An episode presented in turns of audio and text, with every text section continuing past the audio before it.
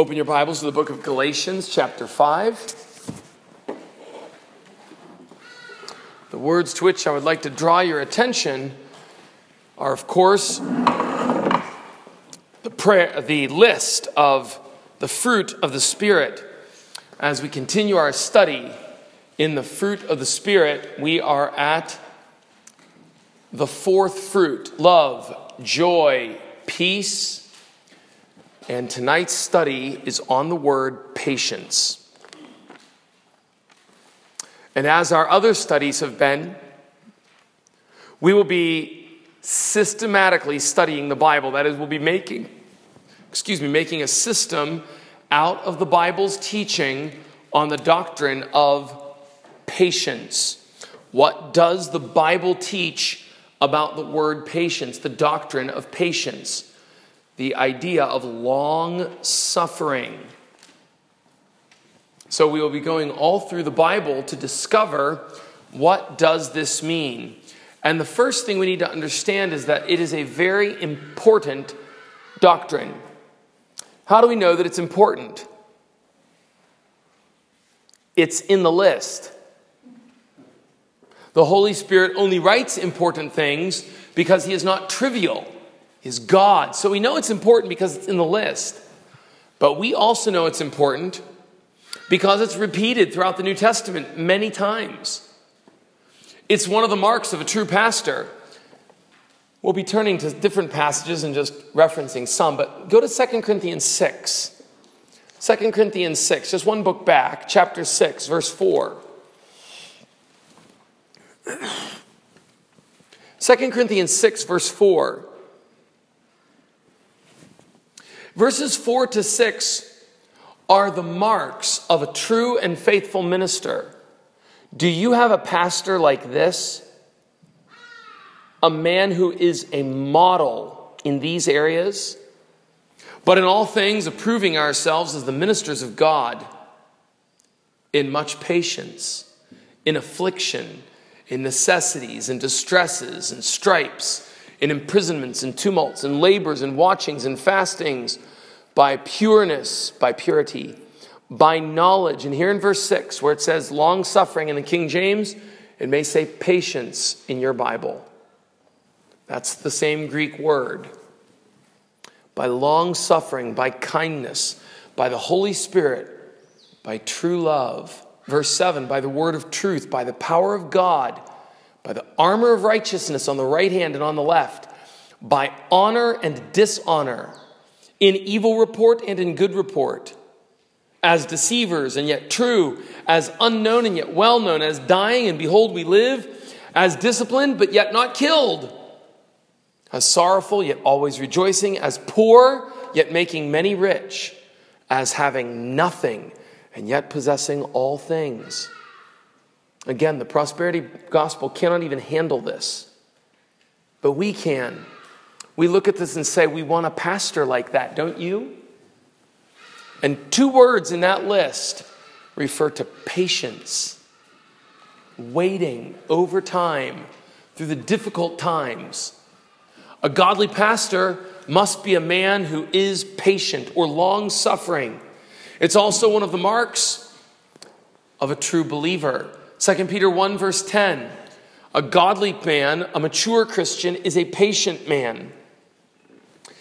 And now it's also an important doctrine because the great truths of Scripture cannot be understood without patience.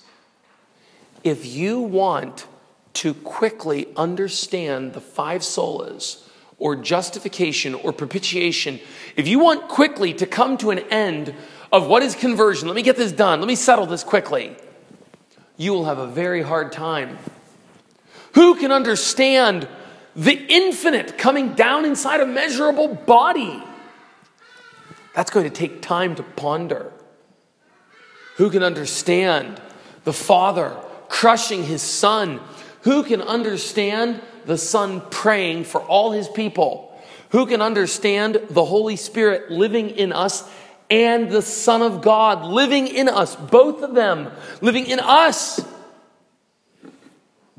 Who can understand that? Who can understand godly repentance? Who can understand weeping over their sins? Who can understand that there is a Father, a Son, and a Spirit, and they are all one, and yet they're three? Who can understand that when Jesus comes back, he will give you such a body that if you could see that body right now, you would be, as C.S. Lewis says, tempted to worship it. If you could see a resurrected, glorified body, we would say, I know who that is, but yet I don't know who that is. There's some marks where I can recognize it's Mr. Kamutimbe, but there's something so glorious I have to cover my eyes. I would fall down on my knees if he didn't say, No, no, don't worship me. Who can understand these things without patience? Who can read the Bible without patience? Could you finish the book of Isaiah if you had no patience? Could you read the whole Old Testament without patience? Could you finish the Bible every year of your life without patience?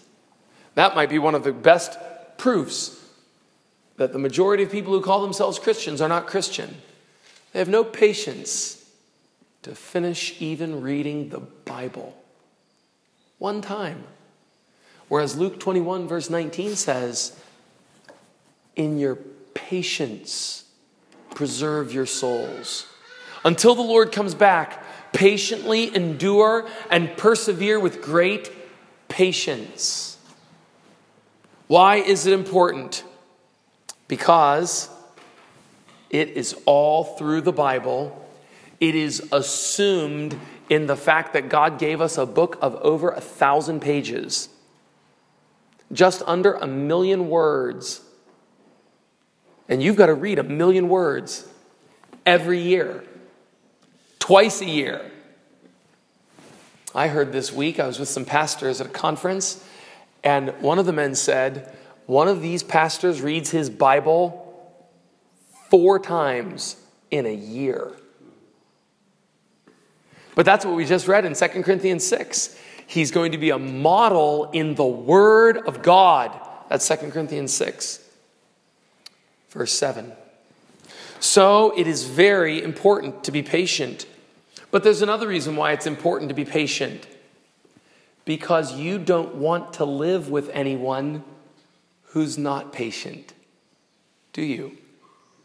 If you can make an application of the kind of person who's going to live with you, as you were talking about marriage earlier today, if you can make an application of the kind of person to live with you, what would you tick on the box? There's a list of 50 words, and you can tick 10 of those words beautiful, rich, funny, powerful, strong, good cook, patient, kind, loving, wise, discerning, angry, drunk, wasting money, sleeping till noon. What would you tick on the boxes? Wouldn't you want to tick a patient person? Yes, when you're very young and you're not thinking, you say, Oh, give me someone beautiful. Well, we all like beauty, and that's important. But give us someone patient. That's who we want to live with. Don't you want to have a neighbor who's patient with you? The time your children's soccer ball goes over the fence? Or the 50th time? Don't you want someone who's patient with you? Yes, it is very important. How many divorces happen because one or both did not have patience. The pain became unbearable and they couldn't take it. How many people, how many children have given up on their parents and left? Or even today, as grown adults, they do not call or talk to their parents because they were tired of, I can't put up with that anymore. Patience is vitally important. How many mothers say, Two kids is enough, ha ha ha. That's all I can take. But what they mean is, I don't have any more patience.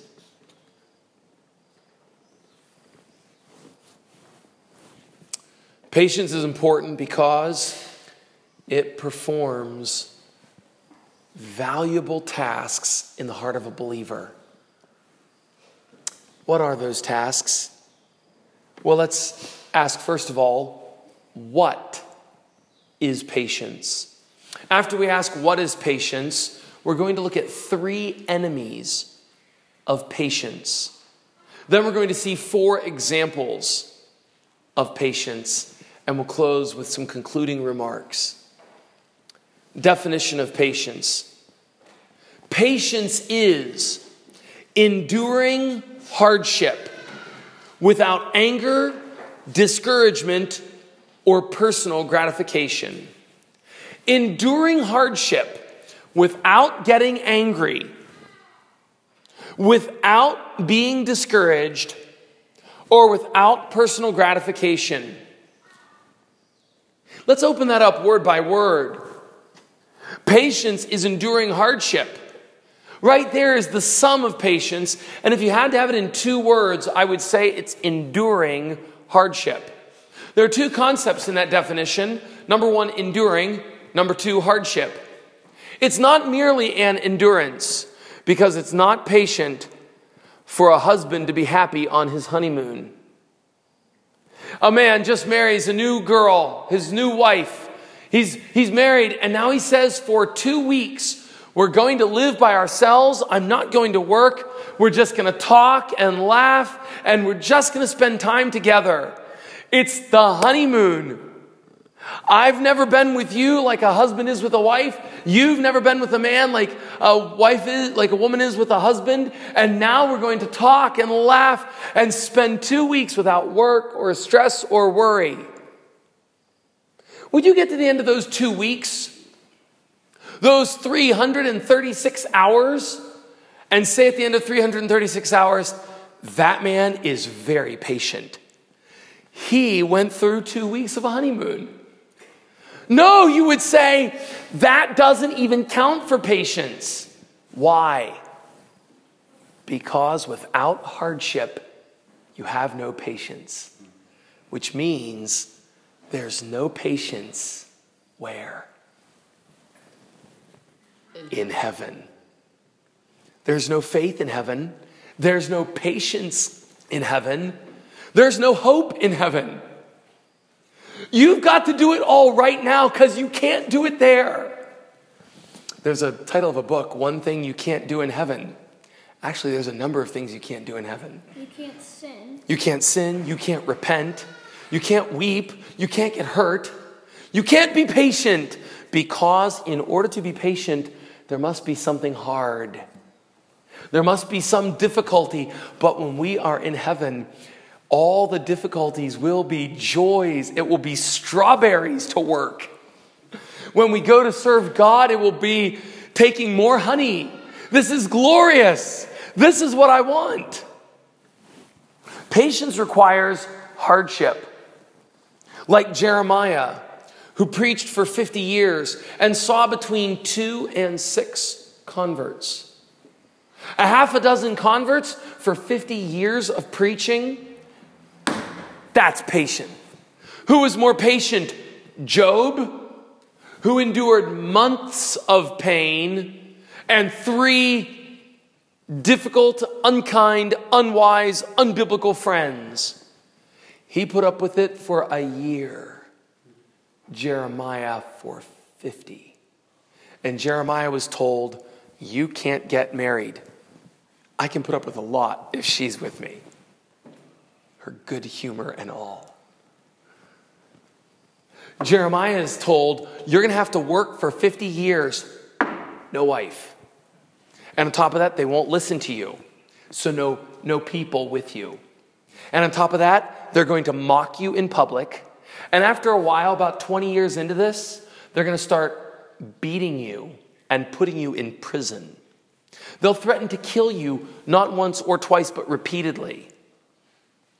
How would you like to know that at the beginning of the job interview? That's what happens in Jeremiah 1. He's told up front it's going to be a hard calling. Who is more patient? There had to be hardship in order for that patience to be seen. You must get through a trial or you have not been able even to test whether you have patience, which is why there's a joke. People say, I prayed for patience and the Lord gave me pain. Because there is no patience without pain. But there is very little godliness without pain either, which is why, in the list of what it means to be a godly minister, how many of those words have to do with pain? There's distress and imprisonment and difficulty and hunger and poverty.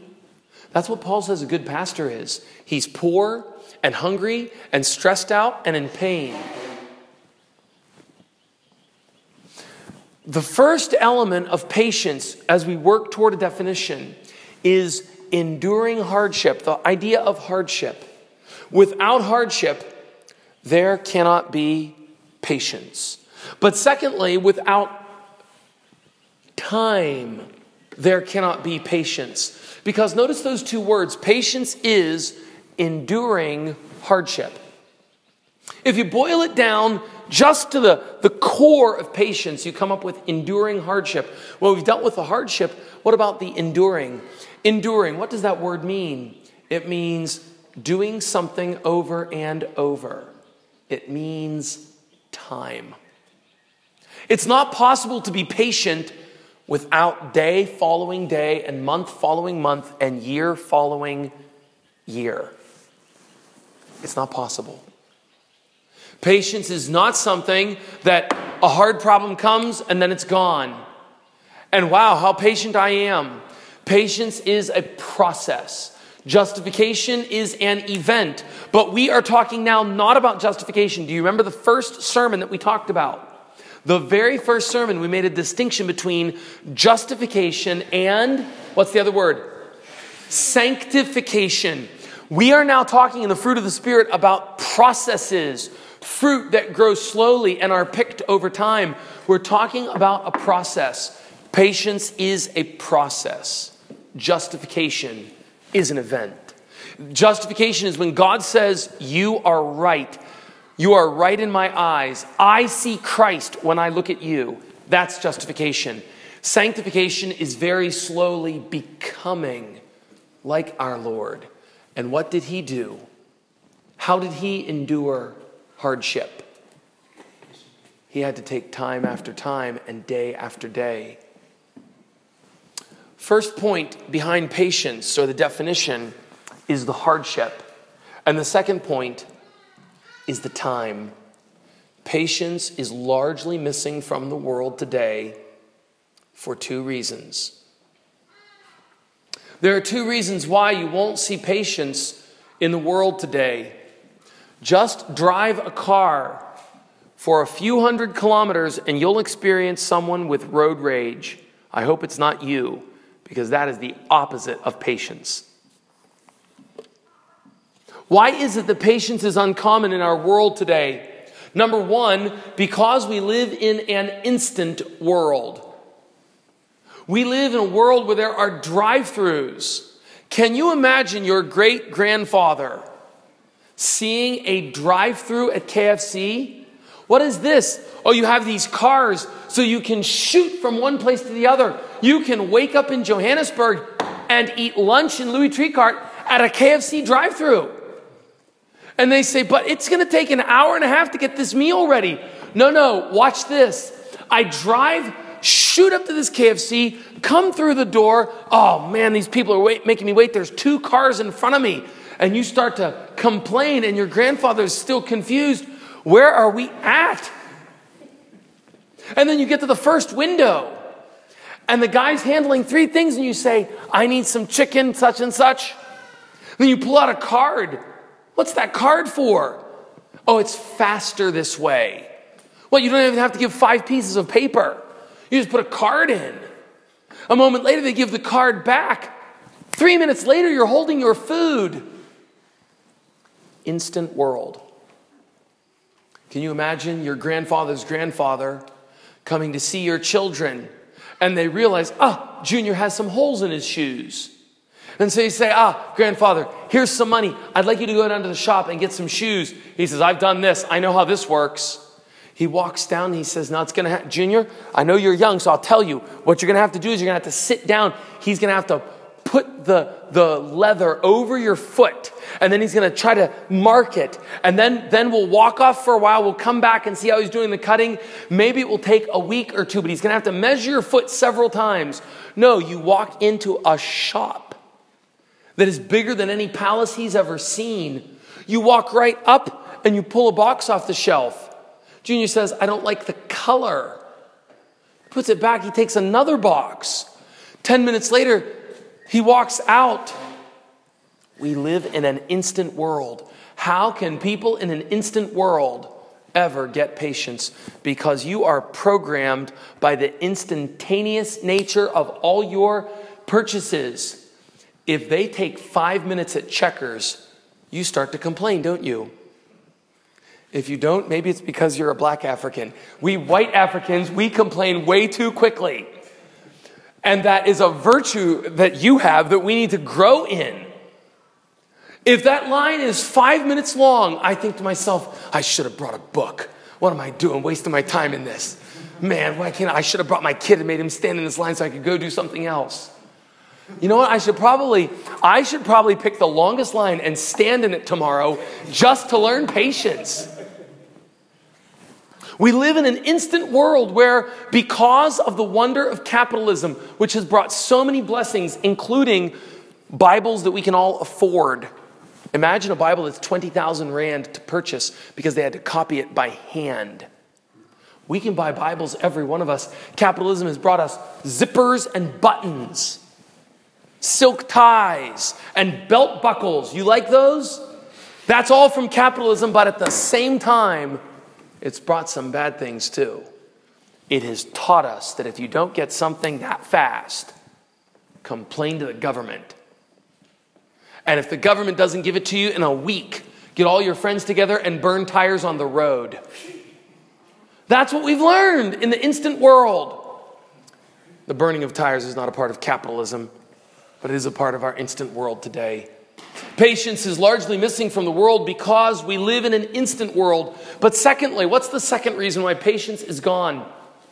By the way, when I give you these warnings, the reason I'm telling you these things is so you will be on guard. I have found that many temptations are easier to avoid if I'm planning for them. If I am preparing, I think my friend might get angry, then even if he gets angry, I just respond so kindly. But if I'm not prepared for it and I go in, if someone gets angry at me, I end up shouting. How many times have I seen that happen? When someone says, put on a mask, if I'm not thinking in advance, all right, get ready. They're going to tell you, so just put it on sweetly. Don't say, hey, hey, hey, I got my freedoms. Just respond graciously. When you're prepared, it will help. That's why I'm giving you these two. Number, number one, it's instant. You're not patient because you're overcome, because you're expecting everything to be instant. And media, social media, the internet, and TV is a big criminal. It teaches you instant. If the commercials go longer than 30 seconds, you're pushing the button to turn to another channel, aren't you? If, if you get something on WhatsApp and it takes, oh, it's been 30 seconds and it hasn't downloaded, you click off and go to something else. But the second reason that patience is very difficult in our world is that we live in a comfortable world. Our world is instant and our world is comfortable. You say, No, I'm poor. That's right, you might be poor, but you have amazing comforts that, again, your great grandfather never enjoyed. Have you ever felt a fan? Your grandfather's grandfather doesn't know what it is. Have you ever written with a pen? He didn't know what that is either. Have you ever buttoned your buttons? Have you ever played ball? Have you ever ridden on a bicycle or in a car or in a taxi? Have you ever used paper currency? How did your grandfather's grandfather's grandfather have to buy something but trade a chicken for four bricks or something? You can pull papers out of your pocket. That's comfort. You might be able to pull a card out of your pocket. You carry a clock on your wrist. You carry a computer in your front pocket. This is amazing. Just 50 years ago, computers took up an entire room, the size of that room back in the back there. That was the size of a, a, computer that would just do simple calculating and maybe type a letter. Huh. Today, you've got a thousand times more than that in your pocket. We live in an instant world and a comfortable world. And so we are put off our guard to be patient every day. But that's why our Lord said in Luke 21 17, You will be hated of all men for my name's sake. Two verses later. So, very patiently, very patiently, you watch your soul, you guard your soul. The Apostle Paul said, see, see, then that you walk circumspectly, that is, watching all around. Circumspect means circular watching, watching all around. See, see, then, guard so that when, it, when you walk, you're on guard. You're a security guard because otherwise you're going to fall. You're going to fall into the sin of impatience. Patience acts as a gate to all the other virtues because patience is enduring hardship happily, consistently, and with a spirit of self denial. Did you hear that definition? That's different from the first definition I gave. Let me read those two, and you tell me the difference in these two. I started this section on definitions by giving a definition, and then I ended this section with a, a different definition. Let me read them both to you, and you tell me the difference. Here's what I started with Patience is enduring hardship without anger, discouragement, or personal gratification. Here's what I ended it with Patience is enduring hardship with happiness, consistency, and a spirit of self denial. What's the difference? One has the virtues, the other one has the vices. The first definition had all the dangers, the enemies, and the vices. The second definition had what? The benefits, the glories, the graces. Let's look at these enemies for a moment. These three enemies of patience, anger, discouragement, and personal gratification, or their virtues, their, their negative counterparts. The other side of those would be happiness, consistency, and a spirit of self denial. Let's look at anger first of all. What is a good definition of patience for children? Waiting without anger.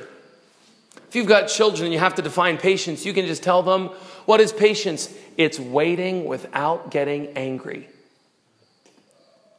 So, what is this anger? Short definition anger is one will set against another will.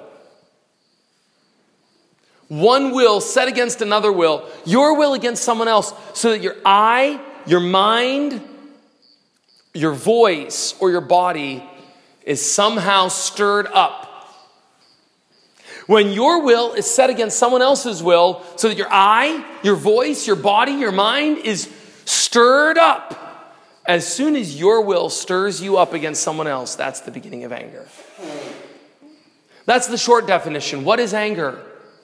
It's when your will is against someone else so that you get stirred up with your eyes, your mind, your heart, your voice. Here's the long definition. This comes from Webster's dictionary in 1828. Anger is a violent passion of the mind, excited by a real or a supposed injury. It's usually accompanied by a desire to take revenge or to obtain satisfaction from the person who offended you. What is anger? It's a violent passion of the mind that leads you to revenge against that person. How is anger set against patience? Well, it kills patience because they're opposites. Patience is enduring hardship, anger is fighting against it, stirring yourself up against it. It is not always wrong to remove the hardships in your life. In fact, a man who does not try to remove hardships is probably a fool. But when you see that there is a hardship that is beyond your ability to remove, put upon you by the Lord, by divine providence, by his calling for you. If you see God has given you a physical handicap, if you see he's given you a mental handicap, if you see he's given you uh, a damaged, injured, or retarded child, if you see he has given you poverty, if you see he has put you in a place with a passport where a government has treated you unjustly, you can't change that government. You might not be able to change that child. You might not be able to change your wife. You might not be able to change the person you work for. If you find yourself in a place where you are not able to change, then you need to guard against anger and endure hardship as a good soldier. Now, if you find yourself in a place where your boss is angry at you all the time because you keep sleeping too late, fix the problem. Don't sit back and say, Well, I'm just going to be patient with this guy because he's always angry at me. Well, it's your fault. And Peter tells us that, doesn't he? Isn't it chapter 2 of 1 Peter that says, If you endure hardship because of sin, what good is that? You deserve it.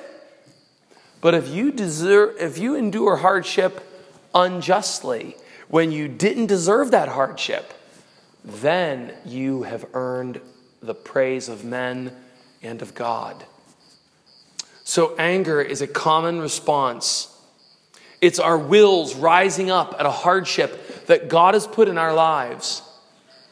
If God has allowed a pain or a problem or a difficulty to come in our lives, do not get your will, your, vo- your voice, your eye, your body stirred up against that other person. Look what he's doing to me. Number two, the second enemy of patience is discouragement. If Satan cannot conquer us with anger, he may turn to despair. Discouragement is a lack of trust in God so that I begin to think the good things He allows into my life are really bad things. Did you hear that? Discouragement is when I begin to think the good things God has put in my life are really bad things. So God's made you with a problem in your body. So God's made you with a problem in your husband, in your children, in your bank account. So let's just say there's something that you cannot change. Let's say that somehow there's a difficulty and you've worked and tried and prayed and looked, examined and gotten counsel, and you realize, I just can't change that. I had a dear friend who was a pastor whose son was very slow. And he told the story of how it was very difficult to deal with that son. He found himself constantly getting angry at the son because of his bad grades at school and his slow work. And eventually he said, I had to learn God gave me that son, and my first son was clever. And my second son was a good, honest boy, but he was not as fast. And I was the one who was wrong, thinking that this son that God gave me, I didn't choose it.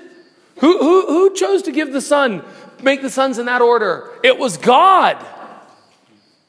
And he said, I had to decide that's a good thing for me that God has put in my life so that when I get to heaven, I'll know something about patience and love and joy and hope. That is the antidote for discouragement. Discouragement is when we don't trust God to the degree that we look at a hard thing in our life and we say, This hard thing is more than hard, it's bad. And not just bad on the surface, but it's bad right down to the core. Yes, there are bad things like car accidents and losing our job. There are bad, bad things like the man who stole money from me last year. There are bad things that happen in our lives, but really down in the core of things, those bad things can turn out to be good. Uh, Mugabe told me that he had to spend 300 Rand in order to get border clearance for his wife. And he said after he spent the money to pay it, then they just walked through and never even looked at the clearance. And he thought, ah, I wasted that money. Now, you did the best you could. You tried. That was what you were told to do. You tried to follow the law. You tried to do it. Someday you're going to see just submitting that was a bad thing, but deep down in its core, it's going to work something in me. It's going to tell, tell me these papers that say 100 Rand and 200 Rand, they're really not very valuable. I'd better devote myself to character and godliness because someday all the little papers that say 100 and 200 are going to burn up. And then what's going to be left is if I have patience and love and joy and peace. Third enemy of patience is personal gratification. We live in a very me time in history. We live in a time that says me first, me second, me third. We love things because of how they make us feel. Years ago, I saw an ad for a Renault. There's a huge billboard on the side of the road, and it said this There's no right way or wrong way, just my way. In Elim, years ago, there was a billboard selling Sprite. It said, Obey your thirst. I've seen billboards in the mall that say, Imagine how you'll look in this, and then the clothing. All those things are playing off of what? not the value of the product itself, but you and your feelings, your desire for status. They didn't tell me about the Sprite if, if it's sweeter than the refresh. The Sprite didn't tell me if, it's, if it has a better flavor. All it says is obey your thirst. You've got thirst. You've got this urge. Go do something about urges. It doesn't even tell you if it's the best product to handle it with. Has a big picture of Sprite, then it says, You urge, go do something. The whole mo- move these days in advertisement is for you to satisfy your urge, not to ponder whether the product is a good product or not. For me, I would be much more inclined to buy something if it had a list of 10 benefits. Just give me a list with no picture. Put up there, Sprite, no picture, nine things that Sprite will do. And I'll be able to think about it. Personal gratification, we love things because of how they make us feel. Waiting for a pleasure to a postmodern is like making fun of their children. You just don't make fun of people's children. You don't mock some husband's wife in front of him. And that's the way we feel when someone says, just wait, just wait. Years ago, when I was in Elim, two young men were talking with me. We were talking about apartheid and, and the politics of South Africa. And then it moved to the present day. And they said they wanted to get stands in the Elim area, and they said they want stands broken up. And I said, Well, go to the tribal authority because I got a stand just going there. And they said, Oh, they gave it to you because you're a white man, which is not true. They gave me a, a hard time. I said, Oh, just go there. And they said, No, we want them today. And then the one said, This is what we learned in the struggle for apartheid. Justice delayed is, and he stopped, and his friend finished. Justice denied. So that now, very interesting. What you learn from looking back at history, this is now 10 years after apartheid, after, after 94 when Mandela was elected. What you have learned is if I have to wait for anything good, I'm going to say it is injustice. I want something and I want it now. If I don't get it now, you sinned against me. So I want that girl. She says no. That's wrong. I want that beer, that food, that money. I want some car. Oh, just put it on the credit card. I want a house vote for the government. Notice that the Rural Development Project, the RDP houses, are getting more beautiful about every five years. You look at the houses they used to build, it was out of big cement blocks with very little plastic, a rough plastic. You could still see the cement blocks. And this cheap paint and zinc roof. Now they're building with terracotta tiles, two colors of paint, profiled plastered windows, wooden doors, not metal. Why? Because the people said, hey, justice delayed is justice denied. I want it now. You will never be a patient person if your idea is personal gratification. Give it to me, it needs to come to me. People who were born from 1975 onward find it very difficult to put off any personal desire because we have this mindset. It's like we're programmed. We deserve everything now. It's a danger. You'll never be patient if there's anger, discouragement, or personal gratification. Four examples of patience. If you went through the Bible, who would you say are examples of patience? I just gave you one, Jeremiah. Who else outside of Jeremiah? Before Jesus, go to the Old Testament. Job. Job is the classic example of patience. Perhaps the best example in the whole Bible. He's in the New Testament in James chapter 5, verses 7 through 11. Even James, the brother of Jesus, when he wants to give an example of patience, he could have said, My brother. My older brother was the perfect example, but he doesn't. He says, Go all the way back before there was a nation of Israel. Go all the way back, you Jews, before there was an Abraham or the 12 tribes, and you find a man named Job. He might have been a friend, a business partner of Abraham. But that man, Job, suffered, and he is the model of patience. What did he lose? What hardships did he have? He lost his family, his animals, his money, and his reputation and God holds him up as the example. Who else? Example of patience. Moses. Moses and Joshua. Moses waited 40 years in the backside of the desert, and then 40 more years to try to get the children of Israel in. Joshua waited 40 years before he had a job. He's an administrative assistant to Moses. He has to wait 40 years, and then he finally gets his calling. What about the believers in the New Testament? For time, we won't look there, but Hebrews 10, verses 30, 32, 33, and 34 describe Hebrew Christians who were enduring such persecution because they lived in Jewish communities. These are Jews who had become believers and they lived in Jewish communities, which means they were kicked out of their communities whenever they had come to believe in Christ. Or if they weren't kicked out, they were handled badly. So in verse 34, Hebrews 10, verse 34, it says, You took joyfully the spoiling of your goods.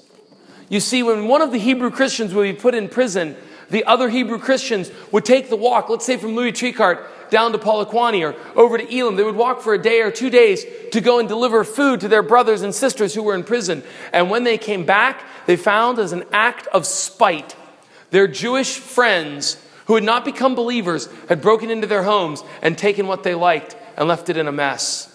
And they came back, and Hebrews 10:34 says, they took it joyfully. How would you handle that?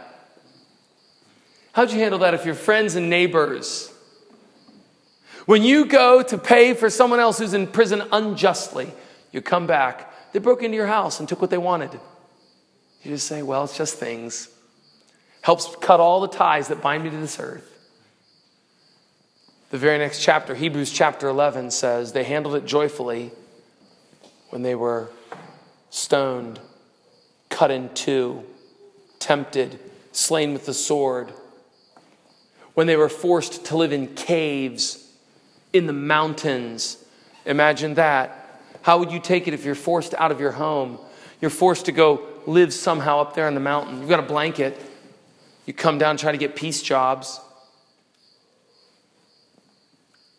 The scripture says in Hebrews 11, the world was not worthy of them, but they possessed their souls in patience. Example number three is our Lord Jesus Christ before the authorities. Who is the hero of patience? It's our Lord Jesus in the unjust trial that you were just telling us about, Amy. That hero who stands at the unjust trial. And in Matthew 27, verse 14, it says, And when he was accused of the chief priests, he answered nothing. Can you imagine what kind of patience it would take to have the most powerful words at your disposal? You could give a speech that would make them look like fools you could throw all their evidence on the ground and trample on it with your speech, or you could lift up your eyes and say one word to heaven and call down fiery soldiers who just the sight of those angels would cast all your enemies on the ground. You have all that power, and you keep your lips sealed. Who is the better example of patience than our Lord, who endured sin after sin, not for a year, not for two years or ten years, not for two decades, but three and a half decades? 33 times 365 he lived on the earth walking among sin, and he was patient because, as Charles Spurgeon says, it was like a man without a shirt on running through the, the thorns. He lived on earth feeling every prick of sin. You don't feel it because you're so calloused. Our hearts are so cold, our consciences are seared. We see indecency and immorality and immodesty all around us, and we say, Oh, that's the way people are. But when our Lord saw that, it cut him and pricked him every place because he was the most sensitive to sin. That's why he was called the man of sorrows, because he had to come, as it were, walking through a sewer when he was the son of a king. You and I don't know patience like that because we don't have the heart that's as sensitive as his was. We're not tender like he was, but he was patient because he endured all of that. And when he stood before those wicked, filthy men, he didn't answer a word, but like a lamb went to the slaughter. And when Judas came up and kissed him on the cheek, he said, Friend. He is patient he endures foolishness from his own creation and he waits to return and he still prays for you even though he has to pray for you that you would conquer the sin that you fought with for 20 years. How's that for patience? But is there anyone more patient than Christ? Oh, I don't know how to set these two against them, but look at this. There is one who is patient now for 6,000 years. There is one who warned, My spirit will not always strive with man. Genesis 6, verse 3. And so he waited 120 years and he destroyed over a million people in the flood. But he had waited 2,000 years before he destroyed them. He waited thousands of years before destroying them. And then when they were destroyed, then he goes on and says, No more sin. And he still waits after that another 2,000 years. And then he sends his son. And then they kill his son. And then he's waited 2,000 more years.